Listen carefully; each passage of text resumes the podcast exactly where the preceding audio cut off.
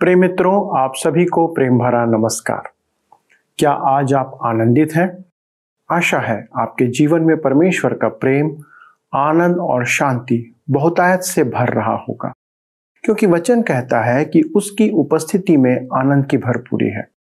हम सत्यवचन बाइबल अध्ययन में इस समय कुलुस्सियों की पत्री का अध्ययन कर रहे हैं और मैं हृदय की गहराई से आपका इस कार्यक्रम में स्वागत करता हूं। आज हम तीसरे अध्याय के तेरहवें पद से अपना अध्ययन आरंभ करेंगे। आज हम मसीही जीवन का एक और पहलू देखेंगे, वह है सह लेना। हमारे जीवन में अनेक बार ऐसे अवसर आते हैं जब हमारे साथ कोई मनुष्य अन्याय करता है या हम किसी प्रकार से प्रताड़ित किए जाते हैं। ऐसे समय के लिए संसार का नियम कहता है, लड़ो और अपने न्याय के लिए संघर्ष करते रहो। पर पौलुस जब कहता है कि यदि किसी को किसी पर दोष लगाने का कोई कारण हो तो एक दूसरे की सह लो। दोस्तों, यह नियम हमें कलीसिया के अंदर अपने विश्वासियों के संदर्भ में भी स्मरण रखना है। हम अक्सर कलीसिया में लड़ाई का कारण देख पाते हैं कि वह अपने सह विश्वासियों के प्रति हमारा क्रोधपूर्ण व्यवहार के कारण ही यह होता है। हम किसी को सहना नहीं चाहते हैं। परिवार में भी बहुधा ऐसा देखने को मिलता है, पर हमारे परिवारों और कलीसिया में शांति और आनंद का कारण यह है कि हम एक दूसरे की सहन करने को तैयार रहें। इसका आधार है दूसरों को क्षमा करना। जब हम दूसरों को क्षमा करने का मन रखेंगे तो हम इसके परिणामों को भी अपने परिवार और कलीसिया में देखने पाएंगे, क्योंकि कोई भी मनुष्य परमेश्वर की दृष्टि में पाप रहित नहीं है और परमेश्वर यदि हमें क्षमा ना करे तो हम में से कोई भी परमेश्वर के राज्य में प्रवेश नहीं कर सकता। मित्रों, तो चलिए दोस्तों, इसी सह लेने और क्षमा करने के भाव के साथ हम अपने अध्ययन को आरंभ करते हैं। मित्रों, आइए आज हम अपने अध्ययन में आगे बढ़ें और कुलुस्सियों की पत्री तीन अध्याय उसके तेरह पद से अध्ययन को आरंभ करें। यहाँ पर इस प्रकार से लिखा है, और यदि किसी को किसी पर दोष देने को कुछ कारण हो तो एक दूसरे की सह लो और एक दूसरे के अपराध क्षमा करो, जैसे प्रभु ने तुम्हारे अपराध क्षमा किए वैसे ही तुम भी करो। ध्यान दीजिए, लिखा है दोष देने को कोई कारण। यदि दोष सच हो तो पौलुस कहता है एक दूसरे के अपराध क्षमा करो, जैसे प्रभु ने तुम्हारे अपराध क्षमा किए। इसका अर्थ यह नहीं कि किसी के लिए पैदान बन जाएं, परंतु किसी के साथ गीला शिकवा होने पर उस व्यक्ति के पास जाकर व्यक्तिगत रूप से बात साफ कर लें। हमें एक बात समझ लेना है कि हम सब के साथ बात साफ नहीं कर पाएंगे। प्रभु यीशु ने भी फरीसियों को झिड़का था, उसमें क्षमा का अंश नहीं था। उन्होंने उससे क्षमा नहीं मांगी थी। पौलुस के कहने का अर्थ है कि प्रभु यीशु ने हमें इतनी बड़ी क्षमा प्रदान की है कि यदि हम अपना पांव दबा देने पर किसी को क्षमा कर दें तो हमें कष्ट नहीं होना चाहिए। हमें भी यीशु की नाई क्षमादान करना है। कुलुस्सियों की पत्री तीन अध्याय उसके चौदह और पंद्रह पद में लिखा है, और इन सब के ऊपर प्रेम को जो सिद्धता का कटिबंध है बांध लो, और मसीह की शांति जिसके लिए तुम एक देह होकर बुलाए भी गए हो तुम्हारे हृदय में राज्य करे और तुम धन्यवादी बने रहो। ध्यान दीजिए, प्रेम प्रेम धारण करो। इस पद में आत्मा के दो फल हैं, प्रेम और शांति। राज्य, परमेश्वर की शांति हमारे मन में राज करे।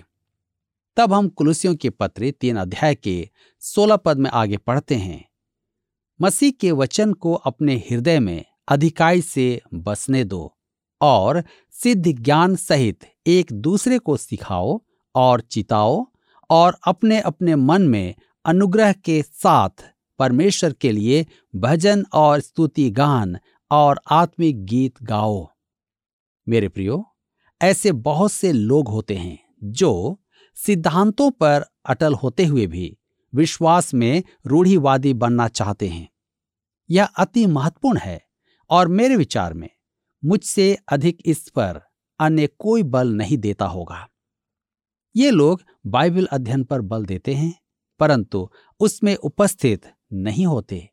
वे परमेश्वर के वचन का बहुत कम ज्ञान रखते हैं। लिखा है मसीह के वचन में, यूहन्ना रचित सुसमाचार पंद्रह अध्याय उसके तीन पद में प्रभु यीशु ने कहा, तुम तो उस वचन के कारण जो मैंने तुमसे कहा है शुद्ध हो। शनिवार रात को जो सबसे उत्तम स्नान आप कर सकते हो वह है वचन का स्नान, वचन का अध्ययन। कहता है बसने दो, अर्थात नियंत्रण करने दो। हमें परमेश्वर के वचन को भली भांति जानना है। बाइबल आपके लिए एक अनजान पुस्तक ना हो जैसा अनेकों के साथ है। तब है मसीह की शांति तुम्हारे हृदय में राज्य करे, वह आपका शासक हो। मसीह के वचन को अपने हृदय में अधिकाई से बसने दो, उसे गहराई में जानो, उसे पढ़कर समझो कि वह आपसे क्या कहता है। वह आज वचन ही के द्वारा आपसे और मुझसे बात करता है। एक दूसरे को सिखाओ और चिताओ। अब सवाल है कैसे? भजन और स्तुति गान और आत्मिक गीत गाकर अपने मन में अनुग्रह के साथ गाओ। मैं गा नहीं सकता, मैंने कई बार आपसे कहा है, अतः मेरे गीत मन से बाहर नहीं आते हैं। दूसरे शब्दों में मुख्य बात यह है कि परमेश्वर का वचन हमारे जीवन पर ऐसा अद्भुत प्रभाव रखे जैसा पौलुस ने यहाँ वर्णन किया है। तब हम कुलुसियों के पत्र तीन उसके सत्रह पद में पढ़ते हैं, वचन में या काम में जो कुछ भी करो सब प्रभु यीशु के नाम से करो और उसके द्वारा परमेश्वर पिता का धन्यवाद करो। मेरे मित्रों, क्या आपको मसीही आचरण का मानक चाहिए? क्या आपको आचरण के लिए कोई नमूना चाहिए? क्या आपको नियमों की अपेक्षा एक सिद्धांत चाहिए? पौलुस समय यहाँ एक सिद्धांत देता है। वह यह नहीं कहता है कि हम क्या करें क्या नहीं करें। वह कहता है सब कुछ प्रभु यीशु के नाम में करो और उसके द्वारा परमेश्वर पिता का धन्यवाद करो। मेरे प्रियो, आप घर में, कार्यालय में अनेकों के संबंध में कुछ भी करते हैं, क्या आप कह सकते हैं मैं प्रभु यीशु के नाम में काम कर रहा हूं? यदि आप कह सकते हैं और वास्तव में कर रहे हैं तो करें। यह हमारे जीवन का एक महान मापदंड है। अब पौलुस परिवार की पवित्रता के विषय पर आता है। आप देखेंगे कि वह उन्हीं बातों की चर्चा करता है जो उसने इफिसुस की कलीसिया से कही थी। उसने उनसे कहा है कि वे आत्मा से भर जाएं। तदुपरांत उन्हें ये निर्देश दिए। यहाँ वह लिखता है मसीह के वचन को अपने हृदय में अधिकाई से बसने दो। तदोपरांत वह मसीही जीवन के निर्देश को देना आरंभ करता है। पवित्र आत्मा से भर जाने का अर्थ क्या है? इसका अर्थ यह भी है कि आप मसीह के वचन को अपने हृदय में भर लें। परमेश्वर का वचन आत्मा से प्रेरित होता है। मेरे विचार में आप जब तक परमेश्वर के वचन के ज्ञान से पूर्ण न हो जाएं, तब तक आप आत्मा से नहीं भर सकते और न ही प्रभु यीशु की सेवा कर सकते हैं। मसीह के वचन को अपने हृदय में अधिकाई से बसने दो। अब जब मसीह का वचन आपके हृदय में अधिकाई से बस गया है तो वह आपके जीवन में अपना काम करेगा और उसका प्रभाव आपके परिवार पर भी पड़ेगा। कुलुसियों के पत्र तीन अध्याय के अठारह पद में लिखा है, हे पत्नियों, जैसा प्रभु में उचित है वैसा ही अपने अपने पति के अधीन रहो। यह घर में व्यवस्था के निमित्त है, पति के आत्माभिमान के लिए नहीं है। मैं नहीं सोचता कि परमेश्वर एक अविश्वासी की पत्नी को जो उससे पिटती रहती है और परमेश्वर विरोधी आचरण के लिए बाध्य की जाती है, उसके अधीन रहने का आदेश देगा। मुझे एक महिला का पत्र मिला। उसने लिखा कि उसका पति उद्धार से रहित है और शराब पीकर उसे मारता पीटता है, परंतु वह सोचती है कि विश्वासी होने के कारण वह उसे त्याग नहीं सकती है। मेरे विचार में परमेश्वर ने किसी स्त्री से नहीं कहा कि वह शराबी पति के साथ जीवन निर्वाह करे। वह अपना व्यक्तित्व, अपना आत्मसम्मान खो देती है और उसके अधीन रहने के कारण वह उसके स्तर तक नीचे गिर जाएगी। वह जैसा प्रभु में उचित है वैसा ही उसके अधीन रहे।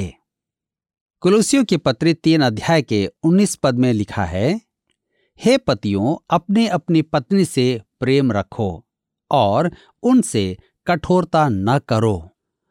पत्नी उसी पति के अधीन रहे जो उससे प्रेम करता है। उसे परिवार का मुख्य पद नहीं संभालना है। उसे पति को प्रोत्साहित करना है कि वह अगुवाई की भूमिका निभाए। मेरे विचार में यह एक अनुचित शपथ है कि विवाह के समय पत्नी कहे कि वह पति की आज्ञा मानेगी। मैंने यह शब्द हटा दिए हैं। मसीही विवाह में इस शब्द का स्थान नहीं है। कुलुसियों के पत्र तीन के बीस में लिखा है, हे बालकों, सब बातों में अपने अपने माता पिता की आज्ञा का पालन करो, क्योंकि प्रभु इससे प्रसन्न होता है। संतान को अपने माता पिता की आज्ञा का पालन करना है। इसका अर्थ यह नहीं कि एक चौबीस वर्ष का पुत्र अपनी माँ के पल्लू से बंधा रहे। उसे बढ़ना है। वह विवाहित हो या अविवाहित, उसे अपने माता पिता से दूर होना आवश्यक है। आज हम किशोरों को माता पिता से विद्रोह करते देखते हैं। मेरे विचार में परमेश्वर ने किशोरों के अलग होने की यह प्रकृति रखी है। दूध छुड़ाने का समय आता है और उन्हें आत्मनिर्भर रहना सीखना होगा। मैंने कुछ पुस्तकों को पढ़ा है कि युवकों को विवाह पश्चात भी अपने माता पिता की आज्ञा माननी चाहिए। उत्पत्ति की पुस्तक दो अध्याय के चौबीस पद को देखें। यह पद बच्चों के लिए है जो वयस्क नहीं हैं। कुलुसियों के पत्र तीन के इक्कीस में आगे लिखा है, हे बच्चे वालों, अपने बालकों को तंग न करो, न हो कि उनका साहस टूट जाए। यह पद और इफिसियों के पत्र छः के चार की विशेष बात यह है कि मूसा की व्यवस्था में यह आज्ञा केवल बच्चों के लिए थी। इसमें माता पिता का संदर्भ नहीं है। क्या व्यवस्था ने माता पिता को निर्देशक की अपेक्षा शासक बनाया था? नहीं। नीति वचन से स्पष्ट है कि बच्चे के लिए परमेश्वर की इच्छा ज्ञात करने का उत्तरदायित्व माता पिता को सौंपा गया था। नीति वचन बाईस के छः में लिखा है, लड़के को शिक्षा उसी मार्ग की दे जिसमें उसको चलना चाहिए और वह बुढ़ापे में भी उससे न हटेगा। अब प्रेरित पौलुस कार्यालय में पवित्रता की चर्चा करता है। स्वामी और कर्मियों में परस्पर संबंध। कुलुसियों के पत्र तीन अध्याय उसके बाईस पद में लिखा है, हे सेवकों, जो शरीर के अनुसार तुम्हारे स्वामी हैं, सब बातों में उनकी आज्ञा का पालन करो, मनुष्यों को प्रसन्न करने वालों की नाई दिखाने के लिए नहीं, परंतु मन की सिधाई और परमेश्वर के भय से। ध्यान दीजिए, दिखाने के लिए। यह नए नियम में एक विचित्र शब्द है, विशेष करके पौलुस के लेखों में। उसके कहने का अर्थ आज के संबंध में है कि अपनी दृष्टि घड़ी पर नहीं, मसीह पर रखो, क्योंकि आपकी सेवा वास्तव में मसीह यीशु की सेवा है। आपको इसी मानसिकता के साथ काम करना है। विश्वासी प्रभु यीशु को समर्पित होने की बात करते हैं, उसकी सेवा करने की इच्छा प्रकट करते हैं, परंतु वे आलसी हैं। हमारे कार्यालय में ऐसा एक युवक था। वह बोलता था परंतु करता नहीं था। मैं आपसे स्पष्ट कहना चाहता हूं कि यदि आप काम में आलसी हैं तो आप प्रभु यीशु को समर्पित नहीं हैं। पौलुस ने मसीही जीवन को न्यूनतम स्तर पर ला रखा है। उसका एकमात्र लक्ष्य था। फिलिपियों की पत्री तीन अध्याय उसके तेरह और चौदह पद में लिखा है, हे भाइयों, मेरी भावना यह नहीं कि मैं पकड़ चुका हूँ, परंतु केवल यह एक काम करता हूँ कि जो बातें पीछे रह गई हैं उनको भूलकर आगे की बातों की ओर बढ़ता हुआ निशाने की ओर दौड़ा चला जाता हूँ, ताकि वह इनाम पाऊं जिसके लिए परमेश्वर ने मुझे मसीह यीशु में ऊपर बुलाया है। उसकी आंखें, उसका मन, उसका हृदय और संपूर्ण अनुराग प्रभु यीशु में लगा था। कहता है, मन की सीधाई और परमेश्वर के भय से। यहाँ विचार यह है कि अवसर से नहीं, परमेश्वर से डरें। कुलुसियों के पत्र तीन के तेईस में लिखा है, और जो कुछ तुम करते हो तन मन से करो, यह समझकर कि मनुष्यों के लिए नहीं परंतु प्रभु के लिए करते हो। तन मन से करो, काम चाहे कुछ भी हो, प्रभु में जोश के साथ करो, अन्यथा यह उचित नहीं। पत्रों के द्वारा लोग मुझसे पूछते हैं, क्या ऐसा करना ठीक है? क्या वहां जाना ठीक है? क्या आपका मापदंड यहां है? जो कुछ तुम करते हो तन मन से करो, यह समझकर कि मनुष्यों के लिए नहीं परंतु प्रभु के लिए करते हो। यह हर एक परिप्रेक्ष्य में लागू होता है। यदि आप आराधना में जोश से भरे न जाएं, तो मेरा सुझाव है कि आप वहां आराधना में जाना छोड़ दें। मनुष्यों के लिए नहीं परंतु प्रभु के लिए करते हो। हमारा काम प्रभु के लिए हो, मनुष्य के लिए नहीं। हमें मनुष्यों को प्रसन्न करने के लिए काम नहीं करना है। कुलुसियों की पत्री तीन उसके चौबीस में लिखा है, क्योंकि तुम जानते हो कि तुम्हें इसके बदले प्रभु से मिरास मिलेगी। तुम प्रभु मसीह की सेवा करते हो। अति संभव है कि आपको अफसर के समक्ष लेखा देना न पड़े, या जब वह सामने न हो तो वह आपको समय नष्ट करता हुआ न देखे कि आप उसे समय के अनुसार पूरा काम करके नहीं दे पा रहे हैं। प्रभु यीशु मसीह आपको सदैव देखता है। आपको अपना लेखा प्रभु यीशु को देना होगा। आप उसमें हैं और आप उसके हैं। आपको अपने जीवन का लेखा उसको देना होगा, क्योंकि हम इस पृथ्वी पर प्रभु यीशु का प्रतिनिधित्व करते हैं, तो वह चाहता है कि हम उसके विश्वास योग्य प्रतिनिधि हों। ऐसे बहुत से लोग हैं जो दीन हैं और अपने काम में विश्वास योग्य हैं। हम उनके बारे में कुछ नहीं जानते, न ही उन्हें जानते हैं। वे अपने नियोजक, अपनी कलीसिया, अपने परिवार, अपने पास्टर के प्रति विश्वास योग्य हैं। उन्हें मनुष्य नहीं जानता, केवल प्रभु यीशु उन्हें जानता है। उन्हें प्रतिफल अवश्य मिलेगा। मेरे विचार में हम उन्हें प्रतिफल पाते देख आश्चर्यचकित हो जाएंगे। लिखा है, तुम प्रभु मसीह की सेवा करते हो। इससे यहाँ प्रभु की सेवा का भिन्न परिप्रेक्ष्य प्रकट होता है। परमेश्वर की सेवा में आलसी लोगों की कमी नहीं है। मैं तो कहूंगा कि आलस्य सेवा का एक श्राप है। कलीसिया के कर्मियों में आलस्य पाया जाता है। काम करते समय समय गंवाना बहुत आसान है, क्योंकि कोई नहीं देखता है। हमें स्मरण रखना है कि हम प्रभु यीशु की सेवा करते हैं और हमें लेखा देना होगा। कुलुसियों की पत्री तीन उसके पच्चीस पद में लिखा है, क्योंकि जो बुरा करता है वह अपनी बुराई का फल पाएगा। वहां किसी का पक्षपात नहीं। जी हाँ, वह आपके और मेरे जीवन में सब कुछ सीधा करेगा, जिसे हम यहां सीधा नहीं कर सकते। इसका अर्थ है ठीक यही है। परमेश्वर की सेवा करना एक सौभाग्य है। संडे स्कूल की कक्षा में पढ़ाना भी एक सौभाग्य है, परंतु आप यह न सोचें कि आप कुछ विशेष हैं। प्रभु यीशु आपकी विश्वास योग्यता का न्याय करेगा। परमेश्वर पक्षपात नहीं करता है, वह सबका न्याय बराबरी से करेगा। मेरे मित्रों, हम जीवित मसीह से जुड़े हुए हैं। यह कैसी महान बात है। मैं अपनी क्षमता या शक्तियों में इसे प्राप्त नहीं कर सकता। परंतु प्रभु कहता है कि वह मेरी सहायता करेगा। केवल मुझ में कार्य करने के द्वारा पवित्र आत्मा इस ऊंची बुलाहट को पूरा कर सकता है। वह चाहता है कि मैं इस पृथ्वी पर प्रत्येक संबंध में उसकी छवि को प्रकट करूं। आपकी और मेरी बुलाहट कैसी महिमामय है!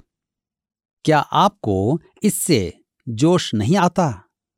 बैतलहम के शीशों को ना देखें, परमेश्वर की दाहिनी ओर उपस्थित जीवित प्रभु यीशु के पास जाएं। अभी हम नौकरी के स्थान पर पवित्रता की चर्चा कर रहे थे। अध्याय तीन के अंत में हमने कर्मियों और नियोजकों का प्रबोधन किया था। कुलसियों के पत्री चार अध्याय उसके एक पद में लिखा है, हे स्वामियों, अपने अपने दासों के साथ न्याय और ठीक ठीक व्यवहार करो, यह समझकर कि स्वर्ग में तुम्हारा भी एक स्वामी है। स्वामियों, पौलुस सेवकों से ही नहीं स्वामियों से भी कुछ कहता है। ठीक ठीक अर्थात न नीचा न ऊंचा। स्वामी अपने सेवकों के साथ उचित व्यवहार करे, यह समझकर कि स्वर्ग में तुम्हारा भी एक स्वामी है। स्वामियों को भी एक दिन प्रभु यीशु के सामने खड़ा होना पड़ेगा। प्रत्येक विश्वासी, चाहे स्वामी या सेवक, प्रभु यीशु को लेखा देंगे। यहाँ सुसमाचार व्यवहारिक होता है। आप जो कुछ भी करते हैं आपको प्रभु के लिए करना है, क्योंकि आपको उसकी संतान होने के कारण उसे लेखा देना होगा। मेरे मित्रों, आज मैं आपसे पूछना चाहता हूं, क्या आप उसके सामने लेखा देने के लिए तैयार हैं? आपका व्यवहार किस प्रकार का है? आज आपके पास समय है कि अपने आप को प्रभु के हाथों में सौंपें, ताकि हम उसके वचन के अनुसार अपने जीवन जी सकें। परमेश्वर आप सबको आज के अध्ययन के द्वारा आशीष दे। दोस्तों, आज हमने एक और मसीही सिद्धांत को सीखा कि वचन को अधिकाई से अपने हृदय में बसने दो। यदि कोई ग्लास या बर्तन हो जिसमें पानी भरा हुआ है, तो आप उसमें और पानी नहीं डाल सकते। उसी प्रकार यदि आपके हृदय में परमेश्वर का वचन भरा हुआ हो, तो आप उसमें कोई और विचार, गलत बातें भर नहीं सकते। यदि आपको ऐसा करना हो तो आपको पहले उसे खाली करना होगा। परमेश्वर का वचन हमें सिखाता है और चिताता है। वचन को अपने हृदय में भरने के लिए आपको वचन पढ़ना होगा, वचन पर मनन करना होगा और दिन रात उस पर ध्यान करना होगा। तभी आपका हृदय वचन से भरा रहेगा। हमारा इस कार्यक्रम के माध्यम से यही प्रयास है कि आपको प्रतिदिन के लिए वचन की शिक्षा प्रदान करें और आपका हृदय दिन भर वचन से भरा रहे। दोस्तों, बहुत सी बार हमें वचन की शिक्षा आज के संसार की तुलना में अप्रासंगिक लगती है, पर मैं आपसे निवेदन करना चाहता हूं कि आप एक बार वचन को अपना कर उस पर चल कर देखें और परमेश्वर पर विश्वास करके उसके वचन के अनुसार चलें, क्योंकि परमेश्वर ने ऐसा कहा है कि परख कर देखो कि यहोवा कैसा भला है। आपको परमेश्वर को एक मौका देना ही चाहिए। आप अनेक प्रकार से जीवन में प्रयास करते रहते हैं। एक बार परमेश्वर के वचन को और परमेश्वर को भी अपने जीवन में परख कर देखें, यह मेरा आपसे निवेदन है। आइए दोस्तों, इन सब बातों के लिए हम परमेश्वर को धन्यवाद दें और प्रार्थना करें। हमारे स्वर्गीय पिता, हम धन्यवाद देते हैं आपके इन सुंदर वचनों के लिए जो जीवनदायक हैं, और इसके द्वारा से पिता हम ऐसी बातों को सीखते हैं जो हमारी कलीसिया और परिवार के लिए लाभदायक है। प्रभु, हमारी प्रार्थना है कि आज का अध्ययन हमारे हृदय में बसने पाए और वो अधिकाई से हमारे जीवन को संचालित करे। होने दे पिता परमेश्वर, हमारे सभी भाई बहनों के परिवार में जहाँ पर किसी न किसी प्रकार की समस्या है, विरोधाभास है, प्रभु वहाँ पर आप क्षमा करने की आत्मा, एक दूसरे की सह लेने की आत्मा आप उंडेले प्रभु, ताकि उनके स्थानों में शांति और आपकी आशीष बढ़ने पाए। पिता परमेश्वर, हम उन सब परिवारों को स्मरण करते हैं जिनमें किसी न किसी परिवार से कलह और क्लेश है, लोगों के बीच में बैर है, वैमनस्था है।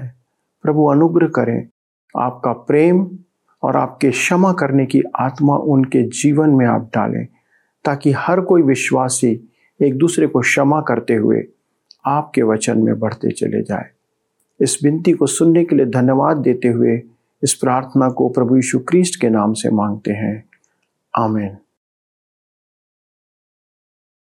दोस्तों, मुझे आशा है कि आज के अध्ययन के द्वारा से आपने आशीषें प्राप्त की है, और यदि आज के अध्ययन के संदर्भ में आपके पास कोई प्रश्न है तो हम आपकी सहायता करने के लिए उपलब्ध हैं। कृपया हमें फ़ोन, एस एम एस या पत्र के द्वारा संपर्क करें। अगले प्रसारण में इस अध्ययन को आगे बढ़ाएंगे। तब तक एक दूसरे को क्षमा करते हुए एक दूसरे की सहने की आदत अपने जीवन में डालें। प्रभु आपको आशीष दे।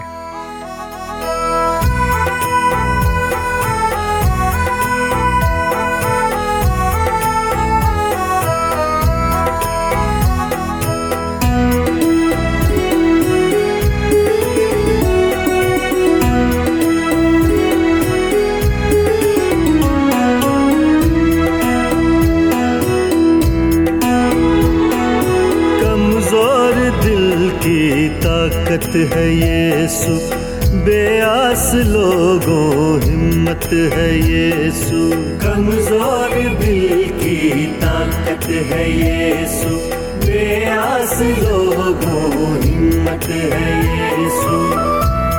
तो गालो यीशु नाम, बन जाएंगे काम। तो गालो यीशु नाम,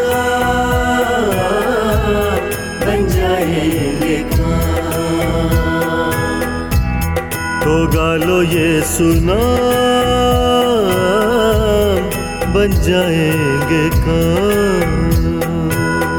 तो गालो यीशु नाम, बन जाएंगे काम। बोल यीशु मसीह की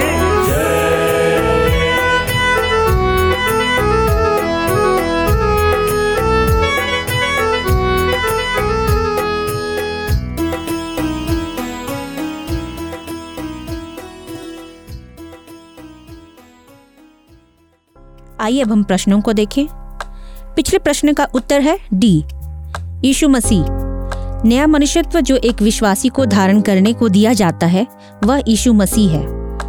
आज के अध्ययन पर आधारित प्रश्न है, विश्वासियों को अपने हृदय में किस चीज को अधिकाई से बसाना आवश्यक है? ए प्रेम, बी वचन, सी आदर, डी आराधना। मित्रों, इस प्रश्न का उत्तर हमें कल सुबह छह बजे से पहले विकल्प ए, बी, सी या डी के साथ अपना नाम, पता, स्थान के साथ nine six five one four three three three nine seven पर एस एम एस या व्हाट्सएप करें। सभी विजेताओं को विशेष पुरस्कार प्रदान किए जाएंगे। धन्यवाद।